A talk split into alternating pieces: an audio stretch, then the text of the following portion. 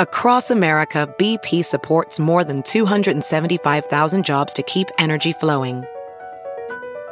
Jobs like building grid scale solar energy in Ohio and producing gas with fewer operational emissions in Texas. It's and, not or. See what doing both means for energy nationwide at bp.com slash investing in America. Have you heard you can listen to your favorite news podcasts ad-free? Good news. With Amazon Music, you have access to the largest catalog of ad-free top podcasts included with your Prime membership. To start listening, download the Amazon Music app for free or go to amazon.com slash ad-free news podcasts. That's amazon.com slash ad-free news podcasts to catch up on the latest episodes without the ads.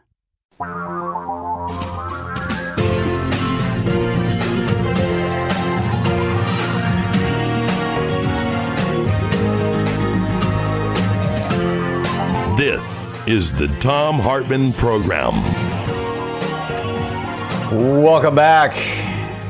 Professor Richard Wolff, the economist, co founder of Democracy at Work.info, author of numerous books. His most recent, The Sickness is the System When Capitalism Fails to Save Us from Pandemics or Itself is on the line with us. DemocracyWork.info and RD Wolff with two Fs.com are his websites. You can tweet him at Prof Wolff, P R O F W O L F F. Professor Wolff, the Fed has created money. You know, I mentioned the other day that the Fed had created $7 trillion and used it to, uh, to buy corporate bonds and stock, which the Fed had never done before. And somebody on Twitter said, What? Where'd you get that? That sounds crazy. So there's that assertion that the Fed is just like basically creating money out of thin air and using it to prop up corporate America and the stock market. The Treasury Department provides taxpayer money that gets appropriated by Congress that by and large bails out average working people, like the CARES Act that gave everybody 600 bucks a week until it ran out a few months ago. And so, what's the difference between the Fed and the money that they create and the Treasury Department or the Treasury of the United States and the money that Congress appropriates and spends? And why doesn't the Fed help average working people? And why does Congress and the Treasury Department, why is that they're the only place where average working people can get any kind of benefit? The first thing is to understand the difference between them. What the Treasury can spend is money that only comes from one or the other of two sources. The Treasury spends either the money raised in taxes or the money borrowed from the public when it spends more than it takes in taxes. So the Treasury cannot create money, it can only spend money it has either received as taxes or borrowed. The Federal Reserve, our central bank, is not limited in that way. They basically can create pretty much as much money as they want. It used to be by printing it. Now it is more done by electronic means, which simply means that they can create a bank balance for whoever they want to lend money to. Or, as you put it, if they go out and buy uh, paper that's in the market, bonds issued by companies, uh, bonds issued by the United States Treasury when it borrows, well, then they can use simply uh, created money out of nothing uh, with which to buy those bonds. So then here's the link. When the Treasury borrows to be able to spend more than it takes in in taxes, it issues a bond, an IOU, to whoever it borrows from that person or bank or corporation that has lent money to the Treasury can then turn around and take that bond and sell it to the Federal Reserve, which happens every day, and thereby tap into the basically limitless amount of money. So the two institutions are connected, but they have separate rules of what they can do. Notice that in both cases, the Treasury can only spend more than it takes in in taxes if rich people or banks or big corporations decide to lend to it. And likewise, the Federal Reserve can only create money if a corporation or the U.S. Treasury comes to it and says, hey, I need more money, create it and put it in my account.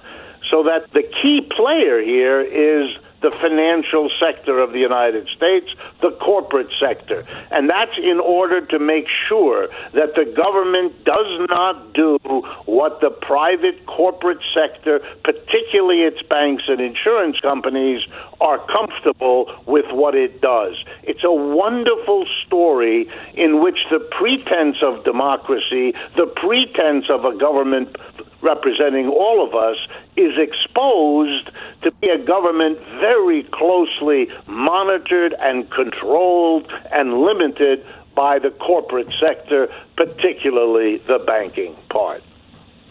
So, $7 trillion is about a third of our GDP. Uh, right. Is it true that in the last year the Fed has created out of thin air $7 trillion and used much or all of that money to buy corporate bonds and stocks in the market, or is that an exaggeration? That's a bit of an exaggeration. It's probably only three or four trillion dollars.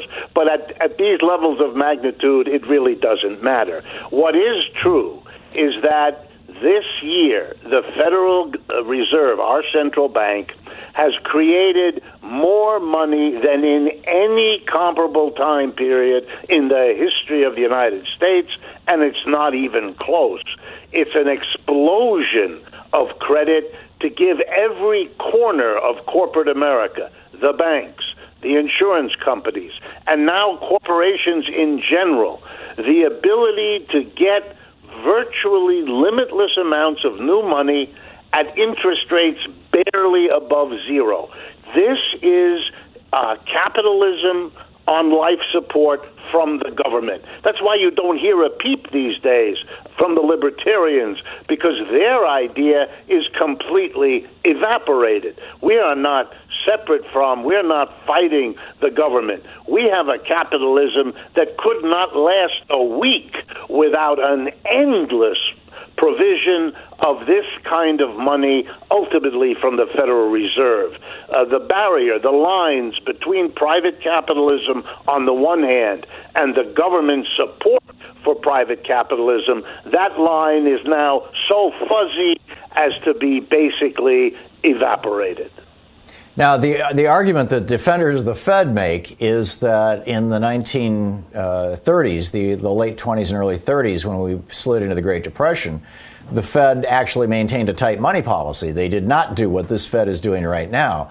And had they done what the Fed is doing right now, had they just created a bunch of money and poured it into the stock market and corporate bonds, it would have lifted the stock market, it would have revived the economy, and we wouldn't have had, you know, 15 years of, of, of worldwide disaster, essentially. Is that true?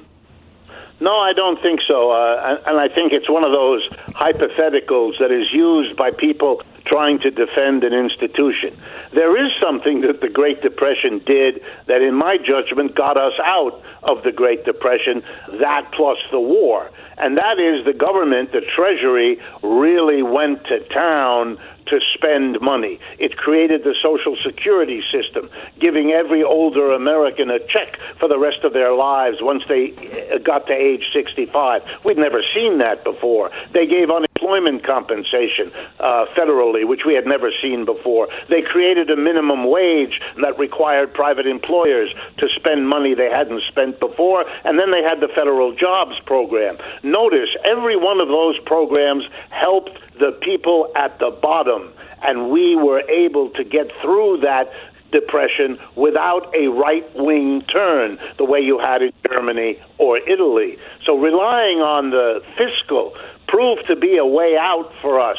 And it is only the conservative stranglehold on the American government that prevents us from using the successful activity the last time capitalism crashed to use it again now. Instead, by relying on the Federal Reserve, we are seeing inequality get much worse. During the Great Depression, inequality got much less in America. So we were better off as a society, certainly in terms of the mass of people, using the policies we call fiscal policy than the reliance on the monetary policy that we are doing this time. Brilliant. Thank you so much for that explanation. Professor Richard Wolff, his new book, The Sickness is the System When Capitalism Fails to Save Itself from Pandemics or Itself Fails to Save Us. The uh, website, democracywork.info and rdwolff.com. Thank you, Professor.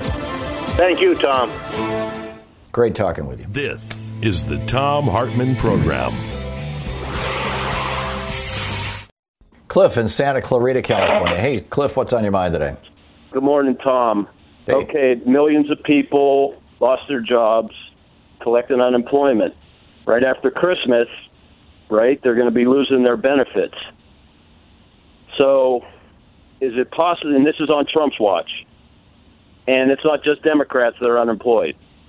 So, Right. is it possible that Mr. Biden can step in and save the day and restore the benefits for these folks, like with, uh, what do you call it, an executive order, or is it going to have to go through Moscow Mitch to get any sort of relief for these people who are going to start the new year, you know, getting evicted and things like that? Can he just walk in and, and restore benefits with an executive order? Do you know? He may be able to do some limited things by executive order. For example, extend the moratorium on student debt repayment and extend the moratorium on evictions. He may be able to do that by executive order. It will almost certainly be challenged in the courts, and you know the Supreme Court will shake it out. But that's what's happened, and that was actually done by the legislature. But that's a possibility. What he cannot do by executive order, Cliff, is he cannot raise taxes or spend money. That's the exclusive province of Congress. All, all legislation that either raises taxes or lowers taxes, for that matter, and that spends money has to originate in the House of Representatives and then has to go to the Senate where it has to pass and then it has to go to the president's desk for a signature before it becomes law. That's the only way that money can be spent. So if Biden wants to extend the $600 a week or $300 a week or whatever, you know, if he wants to go back to the unemployment benefits that we had, the only way to do that would be to go through Congress, sadly. To- Through Mitch. Yeah, that's yeah, it's good. We got to go through Mitch. Yep, that's the story. Cliff, thank you. Philip in Sacramento. Hey, Philip, what's up? back to the election and Trump stealing it. He is trying to steal this thing, and I think his ego just can't Oh, take yeah. that he lost. It's not that. He's I fighting have- for his life. He doesn't want to go to prison. Oh yeah, yeah. And Would not you? to mention the the millions he owes. Of, of course not. Yeah. Um, Yeah. I have hope though that the American people won't stand for it. There would be pandemonium on the streets if he did try to steal this. And I also saw a poll. I can't recall if it was from The Hill or CNN, but it said that 46% of Americans want him to concede now. Further, 32% want him to concede if he can provide credible evidence in court that this was massive voter fraud. You know, what's astonishing, Philip, is that those numbers are as low as they are. Should Yeah. be 95%. It should, it should, but we have to keep in context here. You know that that we're we're so polarized right now that you know I'm I'm still thankful that it's 46 percent to say yeah, concede right now. He is not going to be able to steal this thing. He and not only would he cause pandemonium in America, the world's best or longest democracy just became a dictatorship. International markets would crash. It's going to cause global pandemonium. He's not going to be able to do that. They're not going to let him do that. I think you're right, Philip. I don't believe that he's going to be able to pull this off, but I do think what he is doing is he's writing the script for 2024 when Yeah, you're- another fascist white guy who's not as stupid and not as criminal as Trump tries to do the Tom same. Cotton. thing. You're That right. that. We've got to look is. at Tom Cotton. Yeah. Yeah. Yeah, there you go. Tom Cotton, Josh Hawley, and God only knows who else. Thank you, Philip. Our book today is uh, Why Women Have Better Sex Under Socialism and Other Arguments for Economic Independence by Kristen Ghodsee. And this is from the introduction titled You Might Be Suffering from Capitalism. The argument of this book can be summed up succinctly. Unregulated capitalism is bad for women. And if we adopt some ideas from socialism, women will have better lives. If done properly, socialism leads to economic independence, better labor conditions, better work family balance, and yes, even better sex. Finding a way into a better future requires learning from the mistakes of the past, including a thoughtful assessment of the history of 20th century state socialism in Eastern Europe. That's it. If you like the idea of such outcomes, then come along for an exploration of how we might change things. If you're dubious because you don't understand why capitalism as an economic system is uniquely bad for women, and if you doubt that there could ever be anything good about socialism, this short treatise will provide some illumination. If you don't give a whit about women's lives because you're a gynecophobic right wing internet troll, save your money and go back to your parents' basement right now. This isn't the book for you. Of course, some might argue that unregulated capitalism sucks for almost everyone, but I want to focus on how capitalism disproportionately harms women. Competitive labor markets discriminate against those whose reproductive biology makes them primarily responsible for childbearing. Today, this means humans who get pink hats in the hospital and the letter F next to the name on the birth certificate, as if we've already failed by not coming into the world as a boy. Competitive labor markets also devalue those expected to be the primary caregivers of children. Although societal attitudes have evolved in this regard, our idealization of motherhood means that most of us still believe that baby needs mama a whole lot more than papa, at least until the child is old enough to play sports. Others will argue that unregulated capitalism is not bad for all women.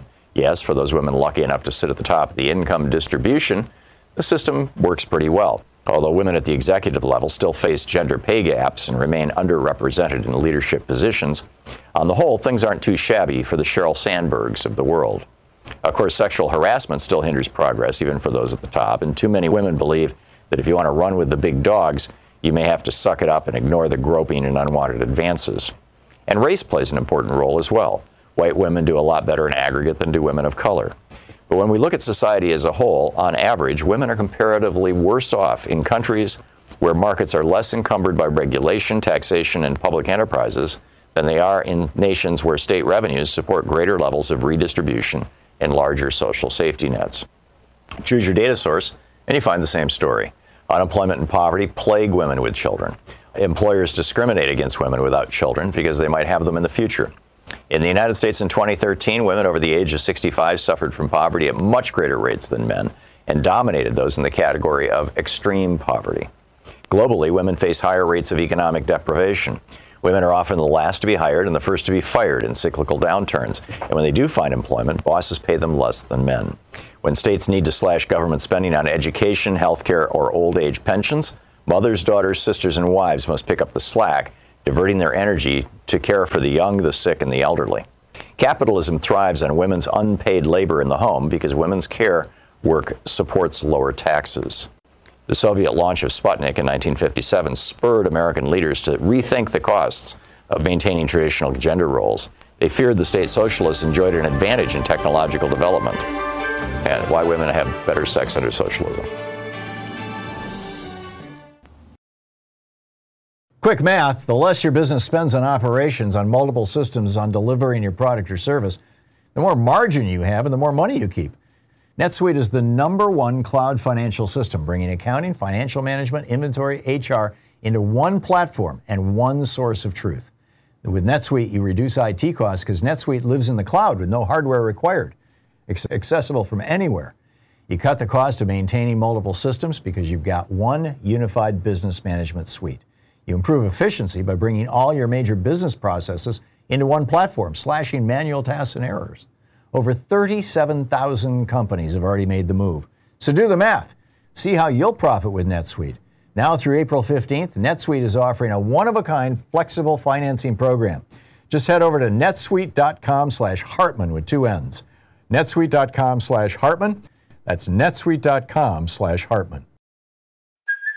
Hey, it's Kaley Cuoco for Priceline. Ready to go to your happy place for a happy price? Well, why didn't you say so? Just download the Priceline app right now and save up to 60% on hotels. So, whether it's Cousin Kevin's Kazoo concert in Kansas City, go Kevin, or Becky's Bachelorette Bash in Bermuda, you never have to miss a trip ever again. So, download the Priceline app today. Your savings are waiting Go to your happy place for a happy price.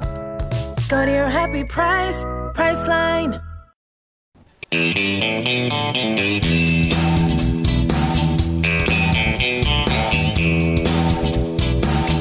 So, a few other things in the news that relate to all this that I wanted to share with you, and you know, a little bit of a deeper dive. Eli Rosenberg is writing over at the Washington Post the headline If Congress doesn't act, and Congress is about to recess for the Thanksgiving holiday.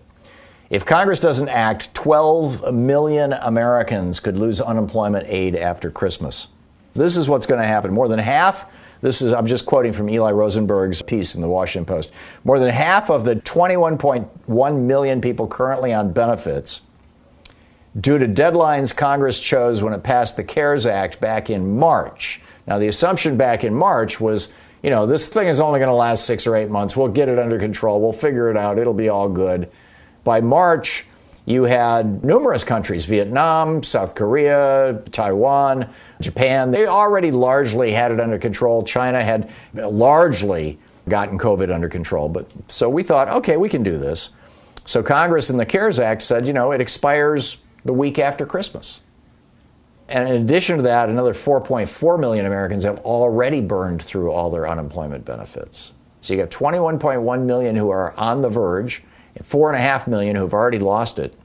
The benefits cliff on December 26 includes an additional 7.3 million workers who are on pandemic unemployment assistance, the supplemental insurance for gig and self employed workers. These are all parts of the CARES Act that Nancy Pelosi got out of the House and 4.6 million people on pandemic emergency unemployment compensation. This was all part of that piece of legislation that passed the House back in March.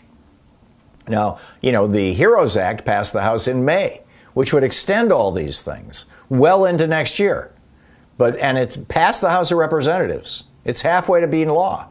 But Mitch McConnell refuses to even have a hearing on it, much less hold a vote in the article, he says, nobody's talking about this. We're just careening into this huge cliff, and it's like it's not even happening. People are going to be unable to afford basic stuff like food and rent, and this could just devastate the economy. Nationwide eviction moratorium, by the way, also part of the CARES Act, that expires December 31st. So on New Year's Day, over 10 million Americans, the eviction proceedings will begin if Congress doesn't act. Just, yeah, I mean, just think about that.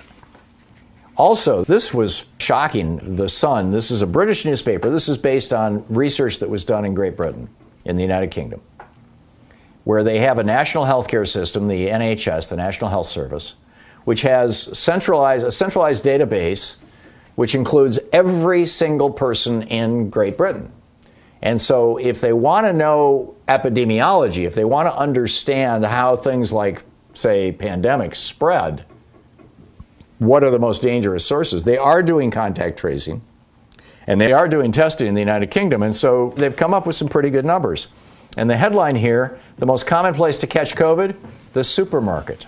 This is from their contact tracing. You know, they just contacted 128,808 people who had COVID and asked, Where were you? How were you exposed? And by and large, people could figure this out. At the top of the list, it was the supermarket. People who the only thing that they had done other than sheltering in place was go to the supermarket. 18% of all the infections came from the supermarket. 12% came from secondary schools, kids picking it up at school. 10% came from primary schools, elementary schools. Now, those kids are less likely to carry the virus, but still 10%. And then it gets down into single digits. 3% came from visiting a hospital or visiting somebody in the hospital or going to the hospital for a procedure. 2.8% came from visiting an elderly care home. 2.5% came from going to college. 2.2% came from working in a warehouse. 1.8% came from a nursery school, preschool. 1.6% came from a pub or bar, which is pretty shocking. I figured that number would be much higher, although the pubs and bars have been closed for months, so that's probably why it's so low. And, you know, it goes down from there. But 18%, 18.3%, almost 200,000 people that the NHS tracked on this thing got their COVID from going to the supermarket. Be careful. I have not walked into a supermarket since March 10th. I haven't walked into any building except my house since March 10th, and I have no intention of doing it until I can get a vaccine. You can get things delivered without generally much problem. Or, you know, we have gone to supermarkets and had them bring the stuff out to the car. Meanwhile, Mitch McConnell has been blocking legislation. Robert Reich tweeted this out this morning. Mitch McConnell has been blocking legislation to restore the Voting Rights Act for 347 days. Meanwhile, the Republicans are spreading baseless claims about voter fraud in predominantly black cities, setting the stage to suppress the black vote ahead of the next election, 2022. Connect the dots. Yeah. You think? You're listening to the Thom Hartmann Program. Meanwhile, Crooked Kelly Loeffler and Crooked David Perdue, they're both, these two hustlers are getting rich off being senators. It's insane. Alan in Seattle. Hey, Alan, what's on your mind today? Oh, well, I got that lovely idea that uh, was going to cut the uh, Social Security contributions. And I started looking, and I said, well, what's the comparison between the Social Security income level and the life expectancy? And there's like six numbers here. The richest guys working the last 35 years would have $368,000 in their Social Security account. The poorest guys would have just over 40,000. But the poorest guys are only expected to live till 73, and the richest guys are going to live till 87. If they retire at 66, the single guy is going to get over $425,000 over what he put in on the rich one. On the poor guy, he's only going to get 13000 This is a Ponzi scheme. We need to take the cap off the Social Security. Yeah, it's not a Ponzi scheme, but I do agree with you. We do need to take the cap off Social Security. It needs to be a more progressive system. You bet it does.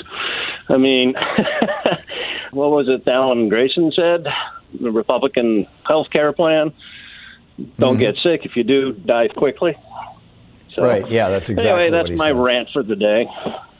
Okay, Alan. Good job. Thanks a lot for the call. Nick in Colorado Springs, Colorado. Hey, Nick, what's up? Yeah. Hi, Thom. On capitalism, I'd like to defend that too. It's not so much capitalism. I heard a wonderful quote from the John Lewis funeral. Uh, Reverend described uh, capitalism as plantation capitalism, and that's the problem. Yeah. It's not regulated. And I just wanted your yeah, input I, on I like that. I think that that's a, a, phrase that, particularly for many not well educated white Americans, will simply cause them to go, Wow, what are you talking about? But yeah. unregulated capitalism, raw capitalism, brutal capitalism, brute force capitalism, let them starve capitalism. I mean, there's a lot of ways to describe the American version of capitalism. And in contrast to the uh, Danish or German or French version of capitalism, which still allows for investment. I mean, the one thing that, that just haunts me in these conversations is that, you know, I've started probably eight or nine or ten businesses in my life. I know I've started seven of them that actually became businesses, and five of those actually became fairly successful businesses that were successful enough that Louise and I could sell them off and retire for a year or two and then go back and start another one. And in several of those cases, I started them with borrowed money or with an invest, in one case, with an investor who I bought out after a year. And uh, that's capitalism. I mean, that's how capitalism works. And there was nothing nasty about that. There was nothing exploitative about that. I refer to that as free enterprise, actually. But you know, somebody putting up capital so that somebody else can start a company is pretty much the definition of capitalism, or at least one side of the equation. The other side of the equation is that the person who puts up the money gets to live off the income from that money. But yeah. I think that, you know, it's like football. You could say football's a terrible game. People have head injuries. Well, that's why we have helmets. You have rules that prevent people from being injured by things. And so if somebody wants to play the game of business, we'll have rules and we'll have a, you know, a regulated form of capitalism. In unregulated capitalism, that's called feudalism or neo-feudalism. Nick, excellent point all. Thank you very much for the call. Dolores in Lake Bay, Washington. Hey, Dolores, what's up? I'm just curious, Thom. I want that list of all the corporations that don't pay taxes. So I've got something to say that we can pay for what the Democrats want to do if those companies would pay taxes. So where do right. I get that list? That's a good question. I don't know off the top of my head, Dolores. Uh, you know, it's it's kind of a moving target, but I think you could probably just take the 500 largest corporations in America and safely assume that probably 80% of them fall into that category. But I, am sorry, I don't have a glib or easy or off the top of my head answer. The Economic Policy Institute is a really good group and a really good source for a lot of that kind of information, and you might want to check there. There are other good groups. Let me ponder that, and if I can find a source for that, Dolores, I'll rant about it. Thank you for the call. Excellent question. Henry in Las Vegas, New Mexico. Hey, Henry, what's on your mind? Okay, the word socialism.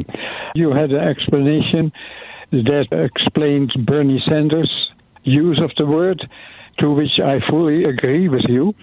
but the opposing party grabs the word and the sound echoes across the nation of socialism slash communism, and it is weaponized to no extent.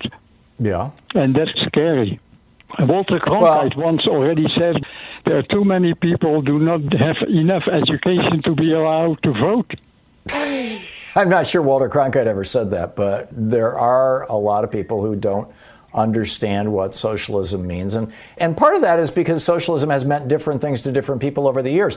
Socialism was a word that Karl Marx uses in his book Das Kapital, and is also used, yep. uh, although not as much as communism, in the book that he and Engels, the pamphlet that they co authored back in, I think it was 1856 or something like that, uh, titled The Communist Manifesto. But he uses the word socialism in Das Kapital to describe a system that became the Union of Soviet Socialist Republics and that we today refer to as communism.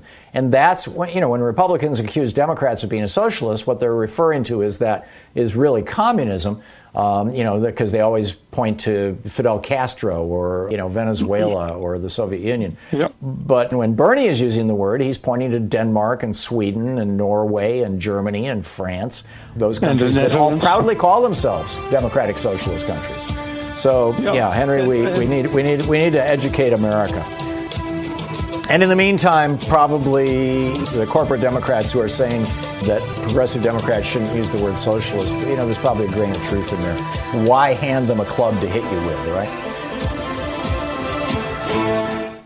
Stephen in Kirkland, Washington. Hey, Stephen, what's on your mind? Hoping you can explain beyond Mark Twain's quote about being it easier to fool someone than to convince they're fooled and Dunning Kruger. How is it that you have little under half the country basically scared to death of socialism as if a bunch of guys with their GEDs are gaming us for social welfare fraud while the corporatocracy steals us blind with corporate socialism right out there in public as an ROI on campaign graft to both parties, actually.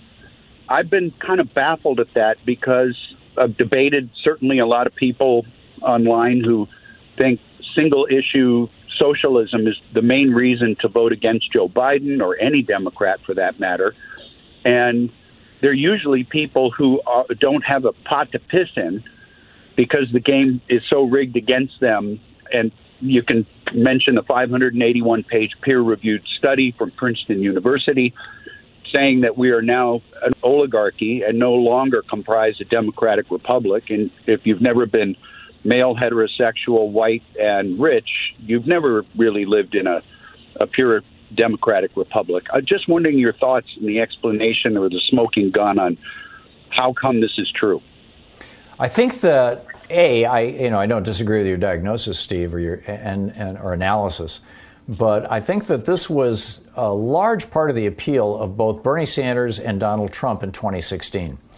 Both of them Bernie was telling the truth and speaking what he had been living for the last 50 years. Donald Trump was lying through his teeth. But both of them were saying the system is rigged. The system is rigged for rich people. The system is rigged against working class people. The system is rigged for big corporations. And, you know, we need to unrig the system. And I think that when you try to say to a Trump supporter that the system's not rigged or you know which is part of the problem right now with the electoral system you know with the elections because that kind of plays into Trump's original narrative. When you try to say the system's not rigged they know that you know you're just wrong. I mean the system is rigged you know i mean our tax code if nothing else is rigged you know our limitations on liabilities for corporations our campaign finance laws that limit what you and i can give but uh, basically don't limit what billionaires and giant corporations can give all of those things are rigged and they need to be unrigged. We need to return some normalcy and safety and small d democracy really to America. And I think the average working person gets it that they've been screwed by both parties for a long time. But the Republican Party under Trump, and this is the wonder of populism, is that Donald Trump was able to say, yeah, you've been screwed. And nobody at the time was really in a loud way saying, yeah, Trump is one of those guys who's screwing you. I mean, he's got over 3,000 small businesses who sued him for not paying his damn bills. He is the epitome of the people who are screwing you. But the reality is that in large part thanks to the Supreme Court's decision in 76 and 78, Buckley and Bellotti, and Citizens United in 2010. Thanks to these decisions, rich people once again basically completely own the political process or largely own the political process. There are a few politicians out there who can make it with money from from uh, you know small contributions, and we're going to see how that plays out in Georgia now. But I think that that's really what's going on, Stephen. I like your analysis, but I think that the problem is that we have to acknowledge that the system has been corrupted. Daryl in Fort Lauderdale, Florida. Hey, Daryl, what's on your mind? Yes, hi, good afternoon. As hopeful as I am about the recent election results and hope they stand, I'm losing hope just based on the double standard that's been in place in this country with uh, citizens that are law abiding and pay taxes versus the electorate and corporations. And I'll give you some examples. If I ignore a subpoena, there's a consequence. Apparently, if an elected official ignores a subpoena, there is no consequence. In addition, if I stole money from a charity and it was proven that I did, I'm likely to have been calling you from a prison phone and not my own phone right now. And then countless other things like a major bank being found to have opened over 8,000 illegal accounts and still doing business and making quite a bit of money within the system. The the, Right, the uh, ignoring the Hatch Act, the emoluments clause, all this other stuff. So I'm hoping you can give me a little bit more hope that maybe uh, the balance will swing back the other way, where the electorate is serving the, the people and not the other way around. You mean the elected officials? Yes, absolutely, Daryl. Completely with you. And this is, you know, this is again one of points that Elizabeth Warren and Bernie Sanders campaigned fairly heavily on was let's clean up the system, let's get the fat cats out of the system, left, right, and in between. Let's flush some of this corporate money out of the system and let's do away with that double standard. And the double standard isn't just you know, rich corporations like Wells Fargo skating while they throw a few of their employees to the wolves, and the CEOs take giant bonuses with your uh, tax dollars with the bailout money or the COVID money or whatever you call it, you know, the PPP money. But that this is something that's been going on for a long, long time, and that there's also a, ra- a huge racial component to this that boils all the way down from you know big corporations all the way down to who goes to jail for drugs for example you know white people who get Huh. busted with pot no big deal black people who get busted with cocaine they're in jail for the next 15 20 years and then the ultimate scam and this just blew my mind. The ultimate scam was when Charles Koch and his friends came out and said, We need to have criminal justice reform. And there's not that many federal prisoners, right? I mean, most people who are in prison are in state prisons, and most people who are in jails are in, you know, county and, and state jails. There are some federal prisoners, you know, I, I don't know the number off the top of my head, but it's a relatively small number. And the so called criminal justice reform kind of threw a bone to some of the uh, average criminals who are in federal prison who arguably shouldn't be there or who were you know more heavily penalized. But the biggest part of it was this whole mens rea thing, where they said we're going to change the way the law works with regard to executives. You now have to prove if a CEO makes a decision knowing that it might cause people to die, makes a decision and people die, uh, you can no longer sue that executive because while that executive may have known that those people died, he didn't intend for them to die. It used to be that just knowing people would die if you did side saddle gas tanks on a Ford F 150, you know, constructed the gas tank in the back of a Chevette so that it would blow up or a Pinto. Used to be that that would be enough to get the executive. Well, so now with the so called criminal justice reform, they completely changed the standards. I mean, it's just nuts. It's just nuts. Daryl, thank you for the call. Cassandra in Camas, Washington. Hey, Cassandra, thanks for listening to X-Ray FM. What's up? No, you've said this on several occasions about the media and the fact that you know a lot of deregulations have happened around it concerning no longer having to present both sides of an issue. But i, I want to basically say that there's got to be something and i want your opinion on this some way that we can through our representatives or some obviously after we get trump out try to remedy this so that we equate the multi headed monster that the media has now become an unregulated, childish monster to the dangers of smoking cigarettes, profanity on radio, not being able to yell fire in a crowded theater. These are all things that we no longer allow. You know, you, you can't put a cigarette out uh, on, on TV. Why? Because it's been proven to be unhealthy for your health. It's unhealthy for our bodies. You can't say certain words on a radio. Why? Because it is considered you know, inappropriate and so forth, and obviously younger listeners and so on. And yelling fire in a theater, unless there's an actual fire, flames licking up the back, you could cause a stampede and hurt people, crush people, what have you. These are all things that we recognize as being dangerous to our society for various reasons. We need to somehow equate the unregulated media's ability, especially during elections, to do the same thing. They should at least have to do the very minimal of providing, you know, both sides of a, an issue or a candidate, candidates for an office so that we don't end up with this because this has become a fundamental way of people becoming educated in this country, which is sad, but it is. And I have, um, not that it matters to this discussion, but I have a degree in history. And when you go to college, the first thing you will learn is that you have to have multiple sources on any given topic, whether you're researching science, history, anything. This needs to be made clear that this is a requirement in order to get real information. The problem is if at the level of government, we decide that we're going to make sure that the media is telling the truth. What happens when that government gets taken over by somebody like Donald Trump and they have their own opinion about what the truth is? Right. Well, that's why I said multiple perspectives have to be represented. Yeah. And that's eh, I, I, why I think that needs to be out there. Because how do you I, fix yeah, a problem if it's only one piece of information and you can't see that there are other sides to it? How do you start fixing any problem? Yeah, it's a challenge. It's a real challenge. And I think that, you know, a lot of damage was done by Reagan repealing the Fairness Doctrine in 87. A lot of damage right. was done by Clinton signing the Telecommunications Act of 96.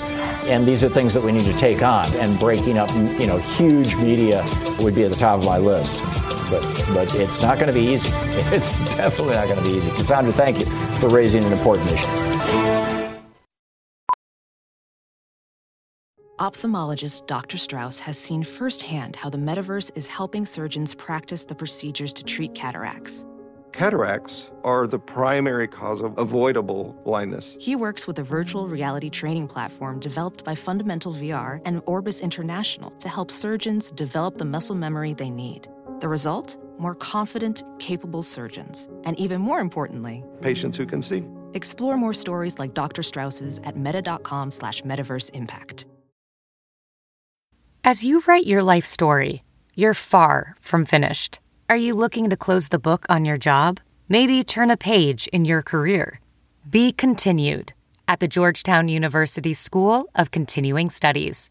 Our professional master's degrees and certificates are designed to meet you where you are and take you where you want to go.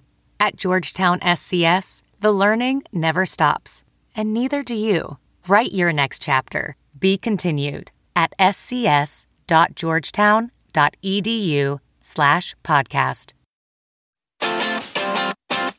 You're listening to Thom Hartmann.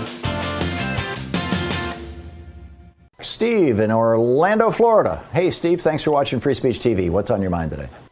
I wanted to complain against Facebook for rejecting our organization's political ad.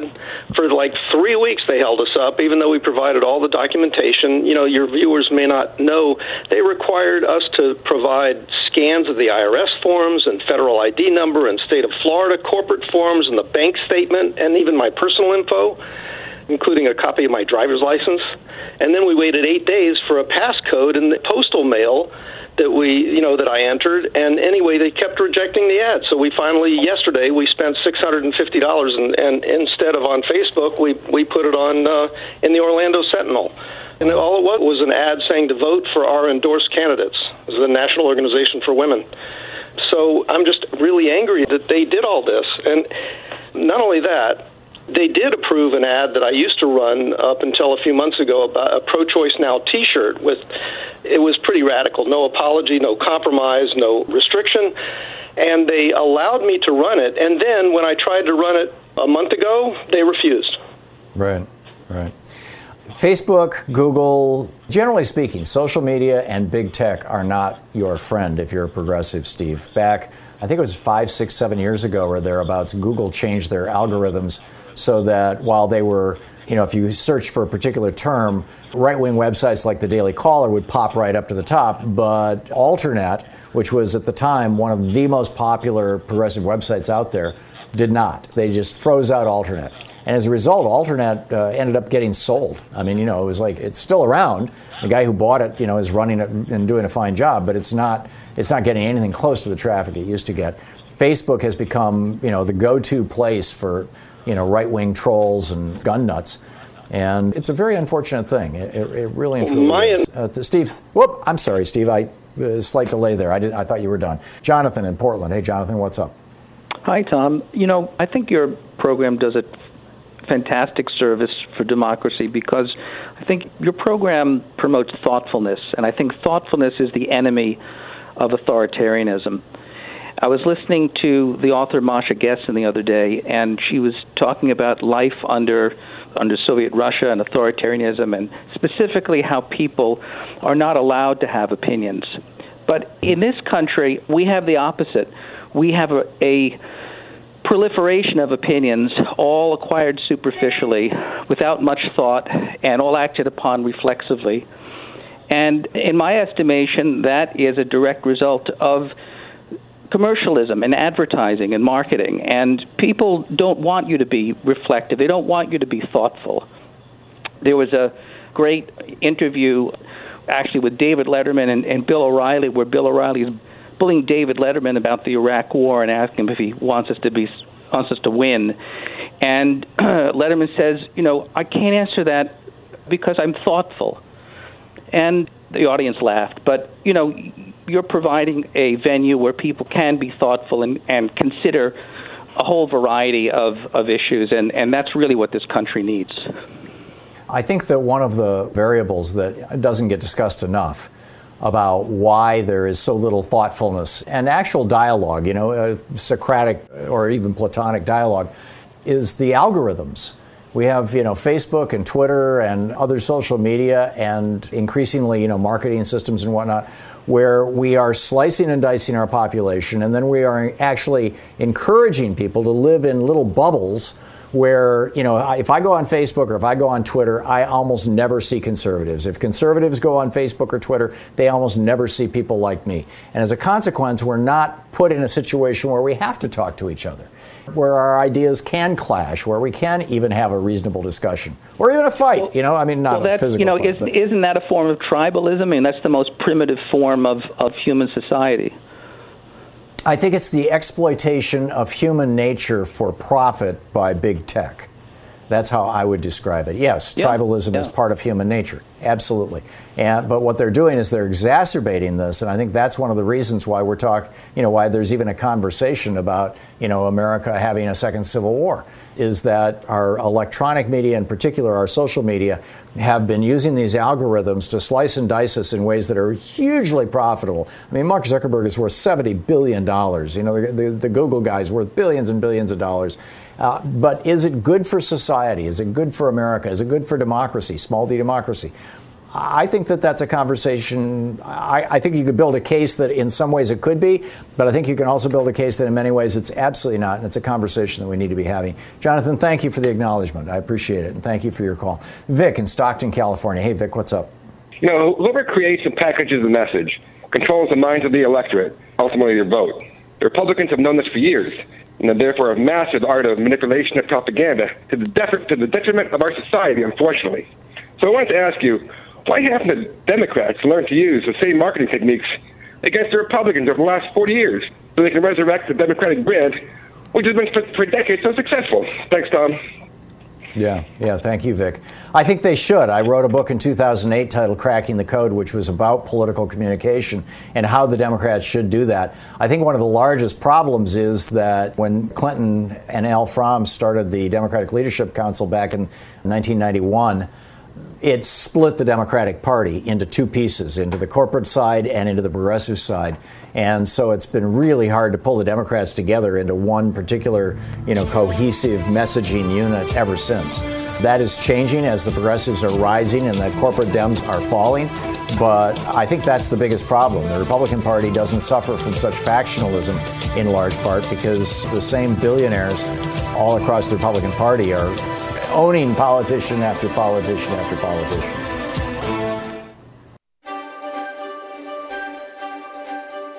Hey, it's the Thom Hartmann University Book Club. Today we're reading from Cracking the Code How to Win Hearts, Change Minds, and Restore America's Original Vision. This is from the introduction, page one. My wife Louise and I live atop 30 feet of water, 100 feet from shore, in a houseboat on a river in Portland, Oregon. Or at least we did when I wrote this book. One day, I stepped out our back door onto the floating deck that serves as our backyard and found myself confronting a very upset Canada goose.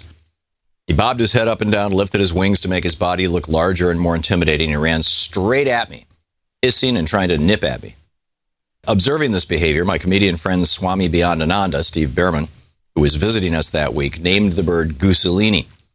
I had no idea why this psycho goose was attacking me, but there was no mistake that Gooselini was trying to communicate. Stay inside that house and don't come out. I got the message, but I didn't stay inside. Instead, every time I went out to water the plants on my deck, I brought a broom with me to fight off Gooselini. I found out what was going on a week later when I learned from my neighbor a female goose had settled on her back deck just a few feet from our own and was sitting on a nest. I realized that Gooselini must have been the proud papa protecting his territory, and I stopped swatting at him with my broom. Gooselini has a lot to tell us about communication strategies. Even though he was just doing what a gander does when he wants a predator to leave, draw attention to himself and away from his mate, attack first and ask questions later, he was able to communicate the go away part of his message to me pretty well. We all communicate all the time, even when we don't give much thought to what we are saying or how we're saying it. Because Gooselini was unable to use what we would call rational powers of persuasion, he communicated by going straight for the more primitive parts of my brain, the parts we shared as human and goose the center of our gut feelings. First time Gooselini attacked, I backed off because he was successful in communicating an intent to harm me, which caused me to feel fear, the most primal and visceral of human emotions. The first key to unlocking the communication code is to understand that when we communicate, feeling comes first. Emotions will always trump intellect, at least in the short term. This emotive form of communication, however, ultimately didn't get Gooselini the response he wanted. On its own, the attack wasn't very persuasive. Instead of shooing me away, Gooselini made me angry. Effective communicators know how to get the response they want because they understand how to tailor a message to the person who's listening. They know the second key to unlocking the communication code is that the meaning of a communication is the response you get. Because Gooselini couldn't tell me his story, I had to imagine his story for myself. The first story I came up with was that he was simply a psycho goose trying to harm me for no reason I could understand. Second story I came up with after talking to my neighbor was the story of a dad protecting his soon to be hatched goslings. Both stories accurately described what was happening, but the stories led to very different endings. The psycho goose made me angry. The dad goose made me feel protective of Gooselini himself. In this book, I call such stories maps, and the world the stories describe as the territory.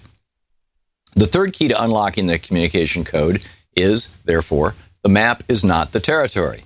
Each story captures a different piece of reality. No one story captures it all. The key to effective communication is to find the best story to use to convey your understanding of the world to the greatest number of people. In politics, we tell each other stories all the time. Think about it, politics is really nothing more than a large set of stories. United States of America began as a story that the founders and framers told about a society that could live in harmony around the principles of life, liberty, and the pursuit of happiness. The country was held together after the Great Depression and through a war by a story told by Franklin Roosevelt, which he called the New Deal. Ronald Reagan told a very different story, one we're still in, that he called the free market story. In Reagan's story, our corporate CEOs should run our society instead of our elected representatives because, as Reagan pointed out and probably believed, Quote, the best minds are not in government. If they were, business would hire them away. End of quote from Reagan. Most of the stories we hear in the media today are scary. We're told to be afraid because the world is a bad place and people are untrustworthy. Every goose is a gooselini. without understanding why. These scary stories are profitable to our infotainment industry and to the politicians who are typically allied with the barons of the infotainment industry. There is a different story, however, in which every Mussolini is a proud papa. It is a story of a world that is interconnected and of people who are fundamentally good. This is actually the traditional American liberal story, which has been told and understood since the first telling of it during the Enlightenment by thinkers like Jean Jacques Rousseau, John Locke, and Thomas Jefferson. It's the story that reaches directly back to the founding of this country. My aim with this book is to give you the tools to tell the liberal story and to tell it well. I'll show you how the process of communication is coded, actually hardwired into our brains, and help you crack that code to become a brilliant communicator. First, though, a few concepts it's important to master. Everybody wants the best outcomes, and their behavior reflects the best tools they have to achieve those outcomes. Another way of saying this is that people always make what they think are the best choices given the circumstances and the tools they have. All behavior has at its roots the goal of a positive outcome. As a practical statement, this means that conservatives and liberals are both working toward the best world possible. And then it goes on from there. How do we differentiate this? How do we communicate this? Uh, the book is Cracking the Code. It's about the communication code.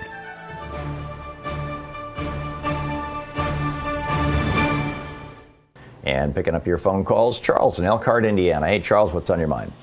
Yeah, I think the Democrats missed out on a golden opportunity when Trump talks about the economy. And it sounds crazy, but COVID actually kind of bailed Trump out because in 2019, economic analysts had already projected that we were facing a recession in late 2020, right around the election, to the first quarter of 2021. And the Fed chairman, uh, I can't remember which one of the financial newspapers I was reading, this was in 2019, he was talking about the revenues were so bad that if there was some type of economic disturbance or something, they would be limited in their ability to fight it, which they've somehow come up with the money to be able to fight it. I, they didn't know it was going to be COVID, but the economic disturbance turned out to be COVID, and somehow or other they've come up with the money to fight it. Now, all this was in 2019, and everybody's talking about how great the economy was, and I'm like, well, yeah, the unemployment rate was low, but then what was going on with the revenues and the deficit and whatnot? You know, nobody paid attention to that. Yeah, well, in fact, by February, the recession had begun. Every expectation was that the first quarter would be clearly in recession, you know, would be measurable recession. It only kind of largely got ignored because of COVID. Yeah, spot on. We would be in a major recession, or at least a significant recession right now, because we had just completed the longest expansion in, in the history of the United States. You know, as a result of you know Bush crashing the economy through his deregulation back in 2008, and then you know Obama putting it back together in his stimulus. You know, I think your point is well taken, Charles. It's very well taken, and something that yeah, you're you're welcome. Good point. Thanks, Karen in Winter Haven, Florida. Hey, Karen, what's up? Hey, Thom. I wanted to go over with you a connection back to our youth. Our birthdays are almost the same of the New Frontier and the Great Society. Okay. That's what excited me in my youth. Michael Harrington. The new front, for people who don't know, Karen, if I could just insert, the New Frontier was Jack Kennedy's slogan for you know reinventing America, and then after he was assassinated, Lyndon Johnson's was the Great Society. Go ahead. Correct. Michael Harrington had written the book, I believe it was Poverty in America, and Americans were ashamed at, uh, in this land of plenty, which we were kind of thriving after World War II, that this poverty existed. That program, in the Great Society, until the Republicans dismantled it, did reduce poverty by 50%. I believe the Green New Deal Mhm. will create the same kind of enthusiasm in the youth. I think the one thing we do need to do is have each community get together for meetings on how they want to attack the climate change in their own community so that we bring the, the community in and not make it so top heavy. You mean drive it from the bottom up kind of thing? Yeah, well, you know how when you're going to do a, a program, you really need to involve the community you're going to do it in. Yeah, you have to. If you don't, it'll blow up in your face uh, ultimately, and that's Right. what's happened to the Republicans.